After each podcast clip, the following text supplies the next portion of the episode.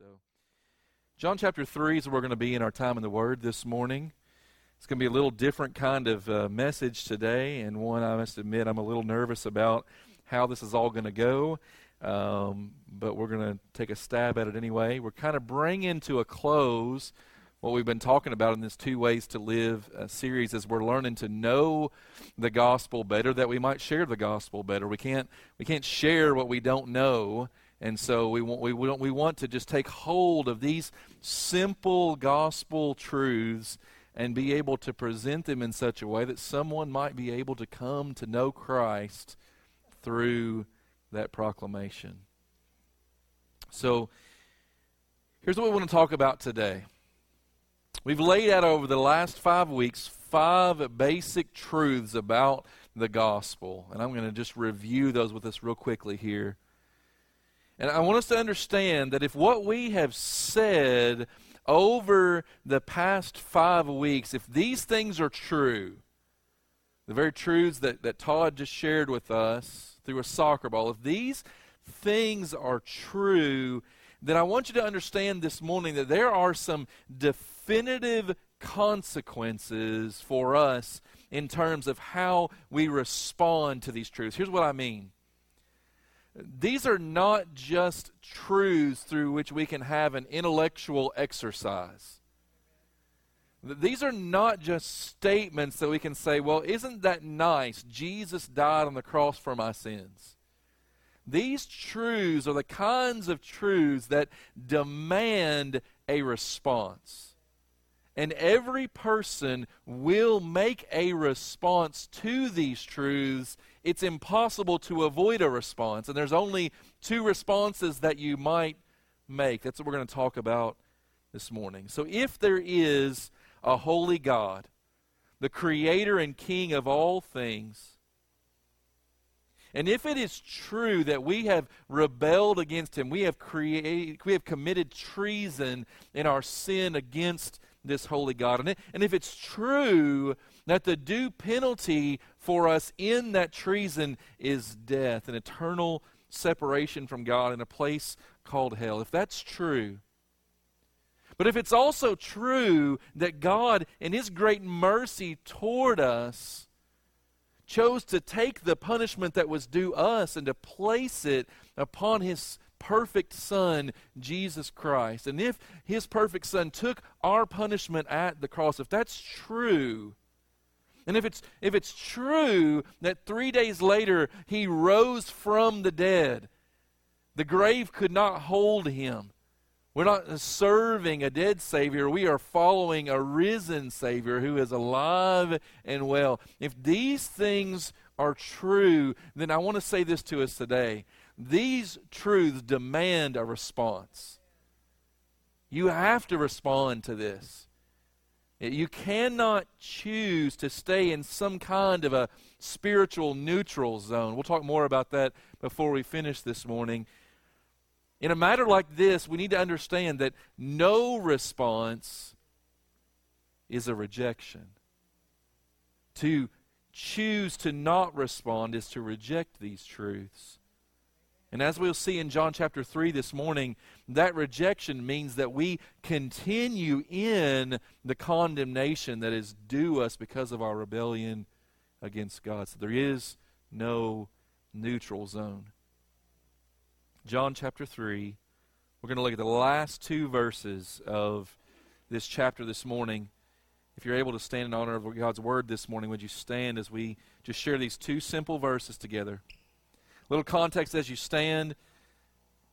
These words are spoken by John the Baptist, who was the forerunner for Jesus. He prepared the way for the ministry of Jesus Christ when he was uh, here on the earth, and, and, and he and he did this great work. But as the end of his ministry, as the end of John the Baptist's ministry was drawing near, he made this great statement. John's disciples came to him and said, Hey, what's the deal? All the people are going after Jesus now. They're, they're no longer following you, John. No, they're now following Jesus. And John, in all of his wisdom, responded and said, He must increase and I must decrease. By the way, followers of Jesus in the room, may that be our anthem. He must increase and I must decrease. More of Him and less of me. That's a great theme of the Christian life in many ways. And then we find right after that in verse 30, when he says, He must increase, but I must decrease, he makes some final statements in verses 31 through 35 uh, that describe the greatness of Christ. Why is it that Jesus must increase and we must decrease? It's because of who he is. That he is from above and that the Father has a plan for his Son, a plan we are invited to take part in but a plan that's ultimately about Him, not about us. So let's read verse 35 and 36. The final words of John the Baptist in this gospel he says, The Father loves the Son and has given all things into His hand. That's why He must increase and we must decrease. The Father loves the Son, has given all things into His hand. And then verse 36, here's the dividing line. Whoever believes in the Son has eternal life. Whoever does not obey the Son shall not see life, but the wrath of God remains on him. You can be seated.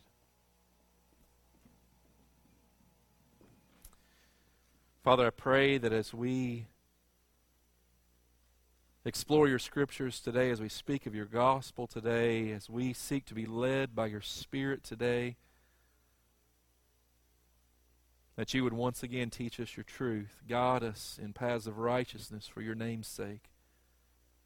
Display your glory in this place today as your people called by your name gather, having opened your word, being filled with your spirit having sung and proclaimed praises to your name, God, would you do a work in this moment in our hearts? For those who do not yet know Christ as King, I pray that they would see the glory of the gospel, that blind eyes would be opened and deaf ears would be unstopped, and that, and that stone cold hearts would begin to beat for the first time according to the rhythm of this gospel. We thank you, Father, for your grace. May your glory be displayed among us today, we pray in Jesus' name. Amen. So here's what we want to speak of today. Here in John chapter 3, and as we kind of rev- review some of what we've looked at over the last five weeks together, I, have entitled today's message, The Conclusive Consequences. What is the end of all these things? As we talk about a holy creator and king, our, our God, who has seen fit to look upon rebellious sinners like us in mercy, choosing not to give us the condemnation we deserve, but instead to clothe us in his righteousness through what Christ did for us at the cross. As we consider these truths once again, we want to understand very clearly that these things demand a response. You can't opt out on this one. There is no opting out. You will respond to these truths, and you'll respond in one of two ways. There's only really two options on the table, as we will see, and as we've seen here in John 3:36 this morning. Pastor Warren Wiersbe said of this passage, he said, The verdict has already been given, but the sentence has not yet been executed. Why? Because God is patient and long suffering, and he continues to call sinners to repentance. As we saw, God is patient. He, he is waiting, not just waiting for sinners to come to repentance, He's also waiting, as Peter wrote, He's waiting for us as the church to be faithful with our part in proclaiming the gospel. And we want to be equipped to do that. And we want to be emboldened to do that. And we want to ask God for the courage to do that. We also want to ask God for the kind of joy that we can't help but do that. That's what we've been talking about. And so, as Todd shared with you one way through a soccer ball to share the gospel, I want to set before you another way this morning. And, and, by the way, I want to show you that anyone can do what I'm about to do. I'm probably the most horrible artist on the planet. I, don't even want to tell you how long I've spent trying to learn how to draw what I'm about to draw for you, and it's still horrible. And you can feel free to laugh. I don't care. My kids love to watch my drawings because they're it's it's really sad. It looks like a kindergartner. But what I'm trying to show you today, in a, in a little bit of humility, is, or maybe humiliation, is if I can do this, anybody can do this. I hope you can see what, what, what Todd did with a soccer ball a few minutes ago. Any one of us in this room can do. It's simple. God has called us to a, a simple task. That doesn't mean it's easy, but it isn't complicated. And so on your outline today, if you if you want to look at your bulletin there, you'll see the outline's a little different. I told our staff this week the outline's just going to be three lines. They thought I meant three horizontal lines. There's actually three intersecting lines here. And we're going to use this. I'm going to have it on the screen here for you. We're going to use this today as just one other uh, option, one other way to learn how to share these gospel truths with others. Sometimes it's nice to have an illustration. We live in such a visual culture that it's nice, whether it's the soccer ball or what I'm about to show you, it's sometimes nice to have a visual illustration of the truths that you're trying to share with someone. And so let me let me give you, as Two Ways to Live does, the kind of a, a visual illustration this morning in these very crude drawings that I'm going to make here uh, on the screen for you, hopefully, if the technology will cooperate let me show you just a simple way that you could sit down with somebody on a half sheet of paper or even on a dinner napkin and be able to draw out for them these great truths of, of the gospel. We start uh, by drawing these, these lines, and I can't even draw straight line, so I went ahead and cheated and put the lines on the page for us. But you, you start just by drawing what it's going to turn into basically like a comic strip with six scenes. That's the idea as we share these six great truths of the gospel, five of which we've already seen, and one that we're talking about today. We want to be able to lay these things out in, in, a, in a very simple way. And so, as we do so, we, we begin with this great truth that, that the gospel that we're sharing, the good news that we're sharing, that the gospel is God's story. And as we've said, we need to help people understand who God is. For those of us that have been in church our whole lives, we think, well, that should be obvious who God is, but it's not obvious. And we don't need to take for granted the fact that, that people would even understand who God is. And we start with this idea, this truth, that who God is in his most basic personage is he is our king. That's my crown. I know it's ugly. You can laugh. It's all right. It's fine. But God is our king. He is our rightful ruler. And one reason that he is our king is that he is also our creator. He created the world and everything in it. He is the only uncreated one. He is the eternal one. He has always been. He's the God who was and is and is to come. He's, he's eternal in his existence, and we can't fully understand that. But we can get the idea that God created all things. He's the rightful ruler of all things. And, and in his creation, as the, as the pinnacle of his creation, he chose to put in the world people like us.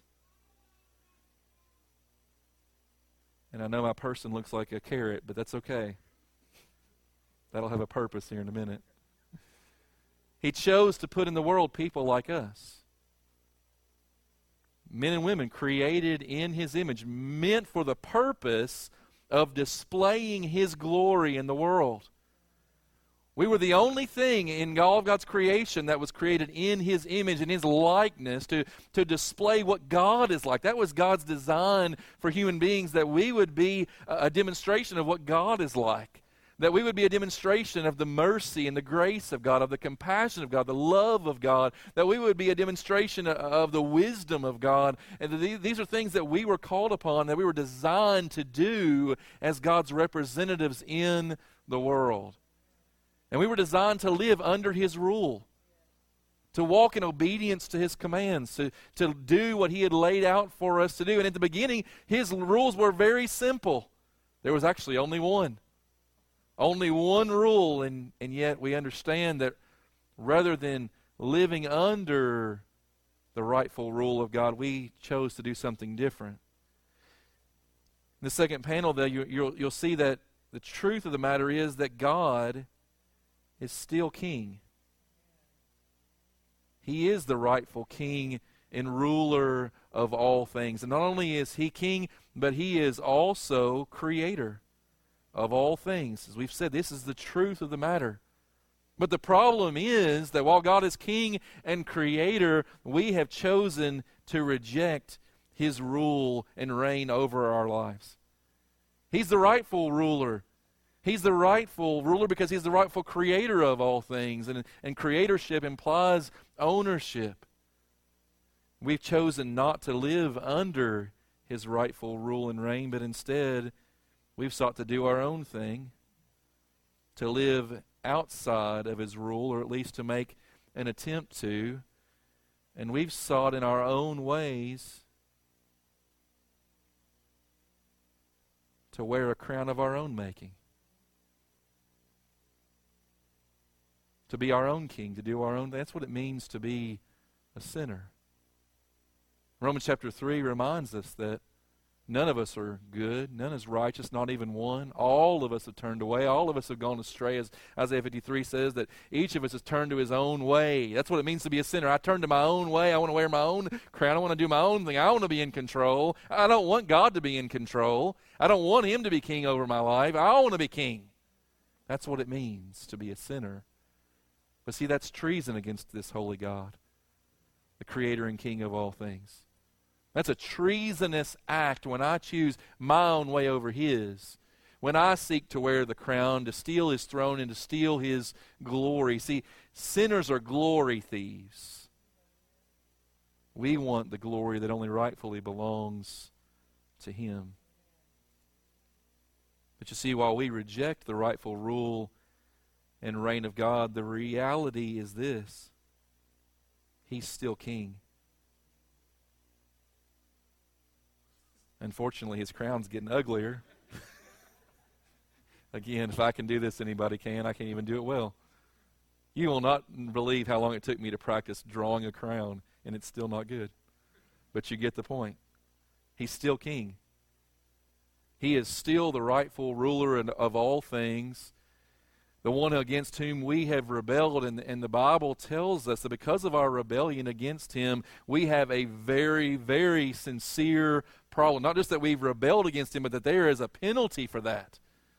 We understand that sin is, is treason against our king, and there's only one rightful response to treason, and it's death. Treason is a crime deserving of death.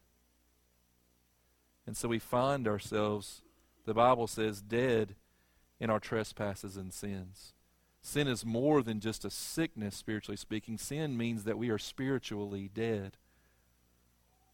And what can a dead man do about his situation? I don't know about you, but I, have yet to go to a funeral home and, and see someone come back to life from the casket. There's nothing that a dead man can do about his situation.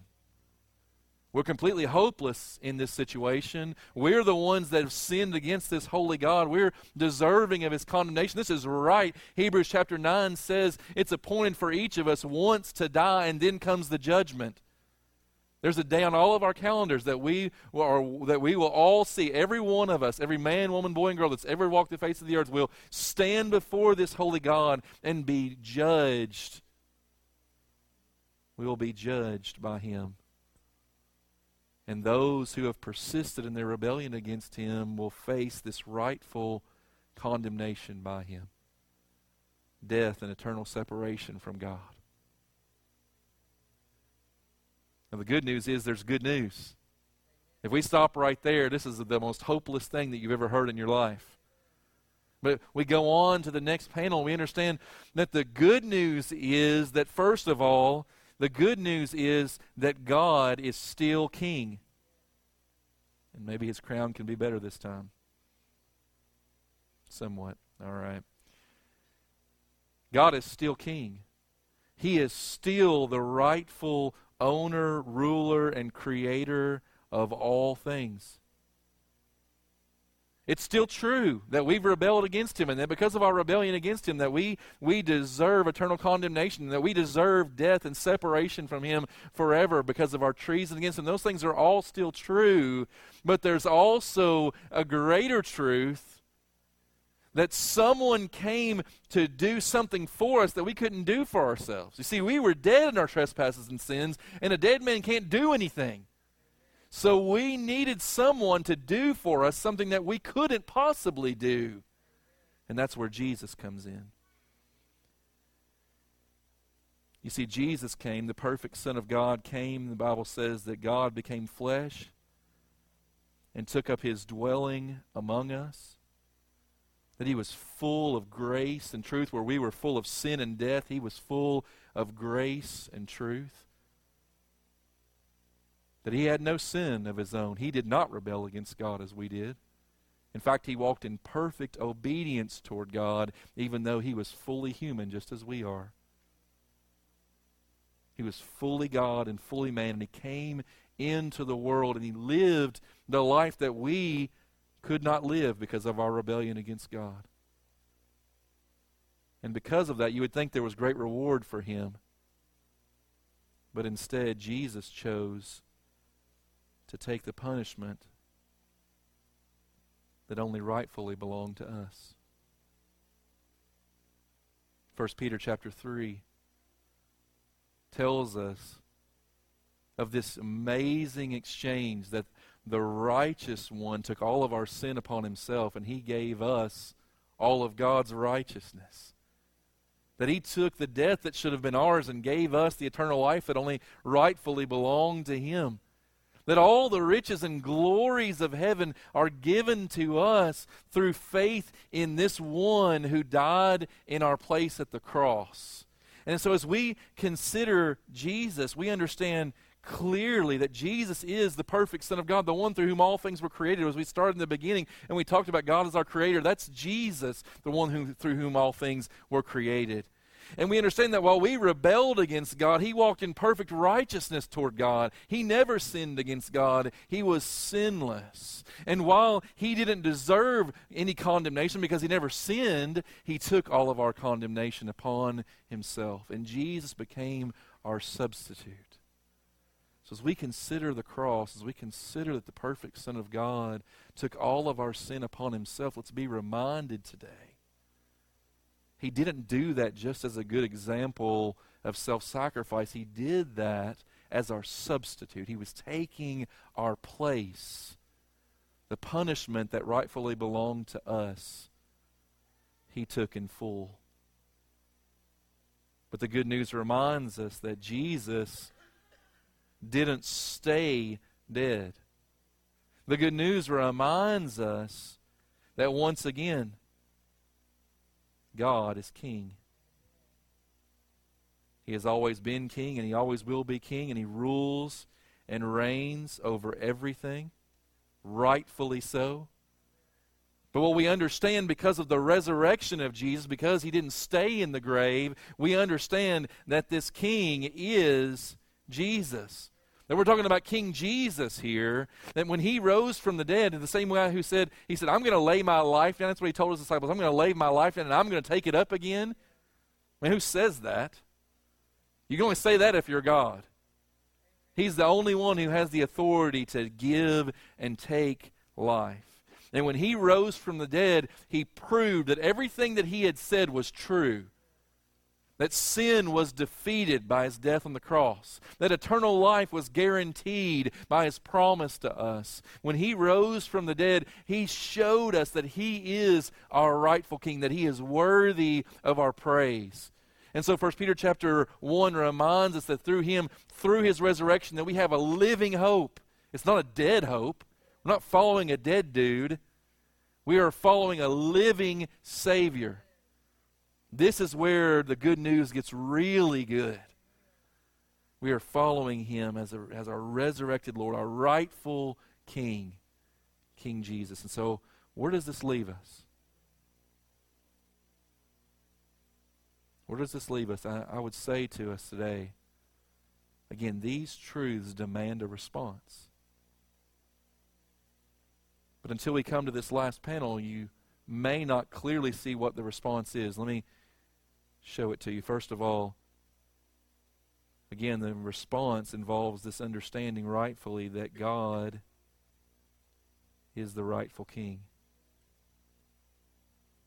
He deserves to rule and to reign in every way. And we've discovered that Jesus is that rightful king and God. And we can understand from this that really we're left with one of two options.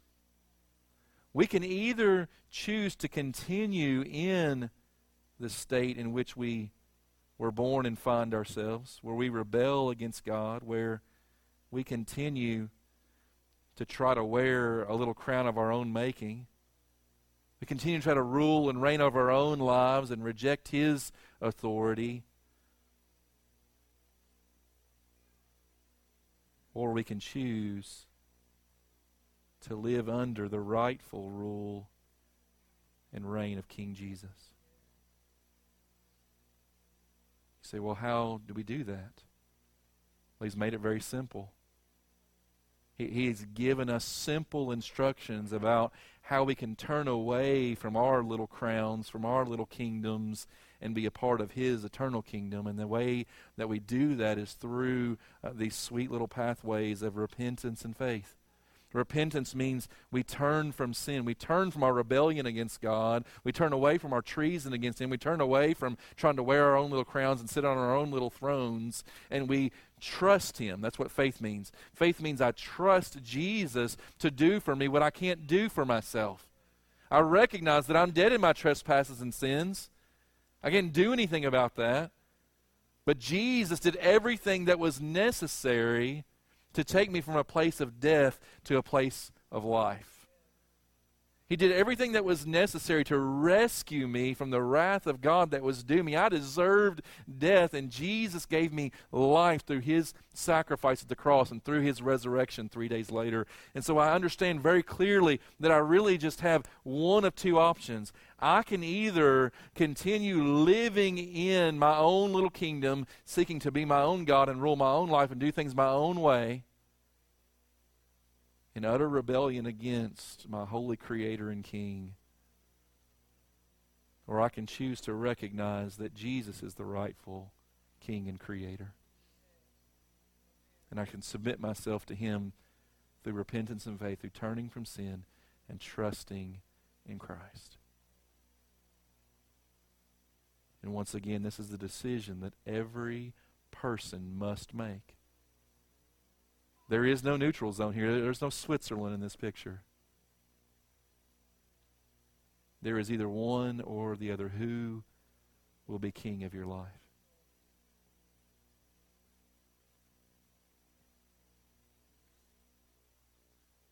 Let's talk through this from just a little bit different perspective this morning. What I've set before you basically involves just these simple six C's of sharing the gospel with others, just this most basic way that we can lay before people uh, the good news that God has for us. First of all, it begins, we got to talk about God as our creator. We got to start there. Again, as we said in days past, a generation ago, we could have taken that for granted that people had a biblical understanding of who God is. But even if they weren't living for Him, they had a basic understanding of who the God of the Bible is. They don't anymore. So we got to start at the very beginning, Genesis 1 1. In the beginning, God created the heavens and the earth. Or go to a verse like Revelation 4 11, which, which reminds us that He is worthy and to receive glory and honor and power because He created all things. He's worthy of our worship because He created all things, and by His will they existed and were created. So we start with just that basic idea of God as our creator, and then we need to talk about our corruption, our sin against Him. We can take them to Romans chapter 3 and, and show them that none of us is righteous, not one, that no one understands, no one seeks after God. We've all turned aside, we've all gone astray. That we are not at our core good people who just need a little Jesus to make us better. We are wretched sinners. The, the, the song Amazing Grace is true. It saved a wretch like me. And we need to understand that in order to understand not just the gravity of our sin, but the greatness of His grace. And so we talk about our corruption. Thirdly, we need to talk about the fact that our corruption means that we stand before we stand condemned before Him. This is often the part of the gospel that's left out because we find it uncomfortable to talk about hell. But understand, Jesus talked more about hell than he ever did about heaven. Why? Because he wanted us to know the reality of what we were facing. And so we talk to folks about Hebrews 9:27 that it's appointed for each of us to die once and after that comes judgment that there is a day on every person's calendar that is going to be exactly the same. There is one divine appointment, appointment that we all will keep. There'll be no opting out. All of us will stand before the throne of God one day and have to give an account for our lives. And apart from this next panel, that leaves us hopeless because we have no plea before a holy God if all we have is our sin against Him. For that reason, we need to talk with folks, obviously, about the cross. And help them to understand that the cross is showing us that God has done something for us that we couldn't possibly do for ourselves. We could have died on the cross a thousand deaths and it wouldn't have merited us eternal life. But because the eternal Son of God died in our place, it merited us eternal life through, through faith in Him. Christ also suffered once for sins. It only needed to be once, praise the Lord. Once for sins, the righteous for the unrighteous, that He might bring us to God. That's what the cross is about. It's the great exchange that the righteous one, Jesus, took the place of the unrighteous ones, you and I. He became our substitute at the cross. He wasn't just showing us what a, nice picture of self sacrifice looked like, he was becoming our substitute at the cross so that we might participate in this amazing exchange. The righteous for the unrighteous, that he might bring us to God. We had no access to God apart from the cross. Sinners cannot stand in the presence of a holy God unless they're clothed in the righteousness of Christ, which was purchased for us at the cross.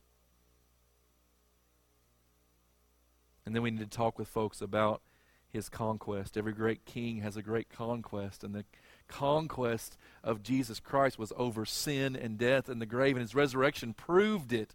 The resurrection was his victory march, if you will. As he came home in glory to the Father, he was, he was demonstrating his victory when he took up his life again.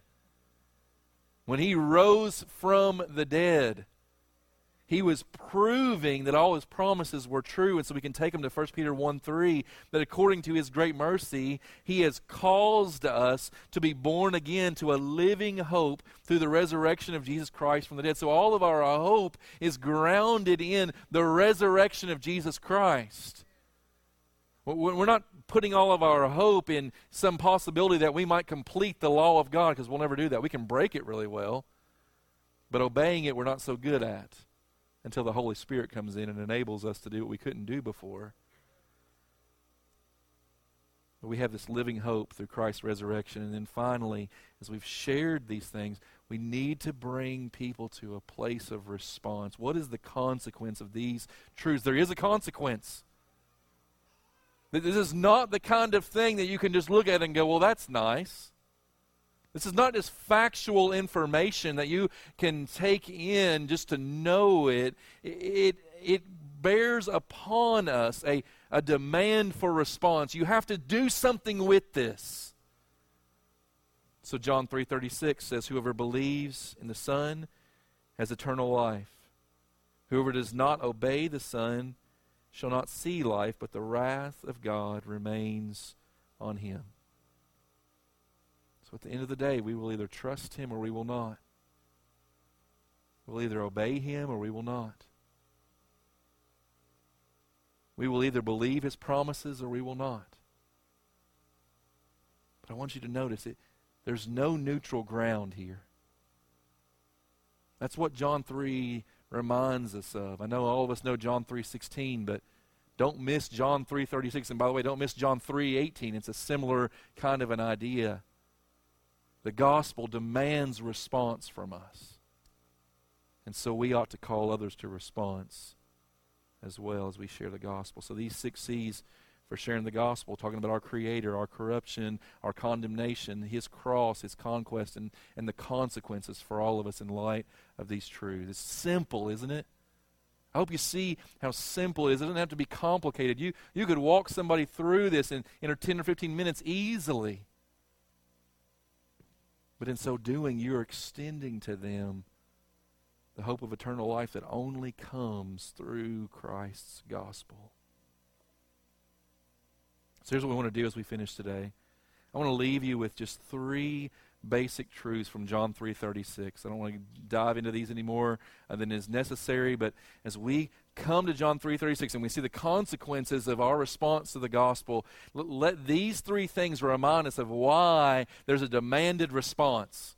Why there's no neutral zone? Why, why there's no, no Switzerland, no, no, no neutral ground in this picture? This is a truth that demands response. First of all, first truth from John 3:36 as we go to the end of the verse, we see that our default is destruction. Notice what it says, and I want to encourage you to underline a word here in John 3:36 if you have your Bible there. He says, Whoever believes the Son has eternal life, whoever does not obey the Son shall not see life, but the wrath of God. And underline this word, it remains on him. Do you notice that word? It doesn't say the wrath of God is coming to him or the wrath of God is due to him. It says the wrath of God remains on him. If something remains on you, what's the truth about that? It had to be there in the first place. So the Bible teaches us rightly that we were born under the condemnation of God because we were born in sin. David writes in the Psalms, It was in sin that my mother conceived me. And he's not talking about some illicit relationship that David's mother had. He's just saying he was even conceived in sin. There was that sin has corrupted every part of God's creation. That our rebellion was not uh, just uh, about us, it was about every part of God's creation being ruptured and fractured in a way that only he could put back together which he will do, by the way. So our default is destruction. The, the wrath of God remains on us until that day when faith takes its rightful place. Secondly, we understand that our disobedience is disbelief. You can read John 3:36 and it says, "Whoever believes the Son has eternal life." But then look at the next phrase. Whoever does not obey the Son shall not see life. So somebody might say, "Well, wait a minute. Is it about faith or is it about obedience?" And guess what the answer is? Yes. Yes. Now, don't misunderstand.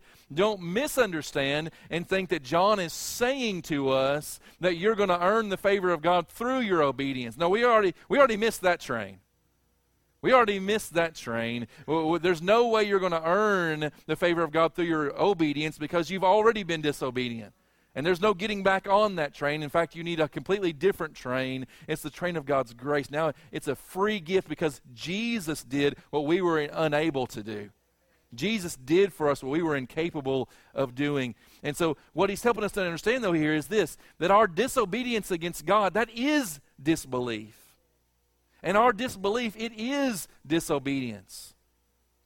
So he's not saying you can earn the favor of God through your obedience. Ephesians 2 has erased that possibility. We're dead in our trespasses and sins. We're saved by the grace of God, not of works, lest we should boast. But it is reminding us that the kind of faith that saves is the kind of faith that obeys. The kind of faith that rescues us is the kind of faith that learns to walk in righteousness. That's how you know if your faith is genuine, if you are growing in your obedience to his commands. Jesus said, If you love me, you'll obey my commands. He didn't say, Earn my love through your obedience, but he said, As you grow in love for me, you're going to grow in obedience to me. That's part of God's plan for us. And finally, John 3:36 reminds us that our deliverer is divine. Our only hope of deliverance is in Jesus. Right there at the very beginning of the verse, here's the dividing line the, that whoever believes in the Son has eternal life. And notice he doesn't say will have, he says has. Eternal life doesn't begin pie in the sky by and by. Eternal life begins in the moment when a sinner turns from their sin and trusts in their Savior. That's when eternal life begins. In fact, we could say this very clearly that's when real life begins. That's when life begins. Up to that point, you are dead in your trespasses and sins. And then Jesus, who died on the cross and rose from the grave in your place, then causes you, in that moment, you who are dead in your sins, he causes you to rise from the grave as well. And there's new life in Christ. And that's what we celebrate because our deliverer is divine God in the flesh came and dwelt among us, and we have beheld his glory full of grace and truth. So let me leave you with probably the best known verse of Scripture, John 3.16. We all know it, don't we? Here's what I want to encourage you in as we finish today. Please don't divorce John 3.16 from the verses that follow, or by the way, even the verses that precede it. Read Scripture in its context. I've urged you in that for many years now. You will misunderstand John 3:16 if you don't understand the rest of the story. John 3:16, we all know it. Let's just read this together out loud. For God so loved the world that he gave his only son that whoever believes in him shall not perish but have eternal life. Some of us have been around the church so long, we've heard that so many times. We, the, the glory of it is faded in our minds, even though it's more glorious than the first time that we heard it. But then it goes on in verse 17 to say, For God did not send his Son into the world to condemn the world, but in order that the world might be saved through him. Whoever believes in him is not condemned, but whoever does not believe is condemned. And I want you to underline this word in your Bibles is condemned already. John 3:36 The wrath of God remains on him. Whoever does not believe is condemned already because he has not believed in the name of the only Son of God. And that will change. Church, listen to me. That'll change the way that you look at lost people. Because if we believe the false notion that people can exist in some kind of a spiritual neutral zone, born into the world in some kind of a spiritual Switzerland where they're neither good nor bad, they're just kind of an in, in an in between place then we will not understand the gravity of their situation, nor will we understand the gravity of our situation prior to coming to know Christ. We were condemned already. It was right and fully justified for our holy God, Creator and King, to declare us condemned. But in His mercy and in His righteousness, He gave to us freely this amazing gift of salvation. And then He has called us, those who have received the free gift of God, this gift of eternal life in Jesus Christ our Lord. He has given us this amazing opportunity to utilize that gift of eternal life to be able to share the hope of glory with others who are still under His condemnation in hopes that they might turn away from their little crowns and submit to His great authority.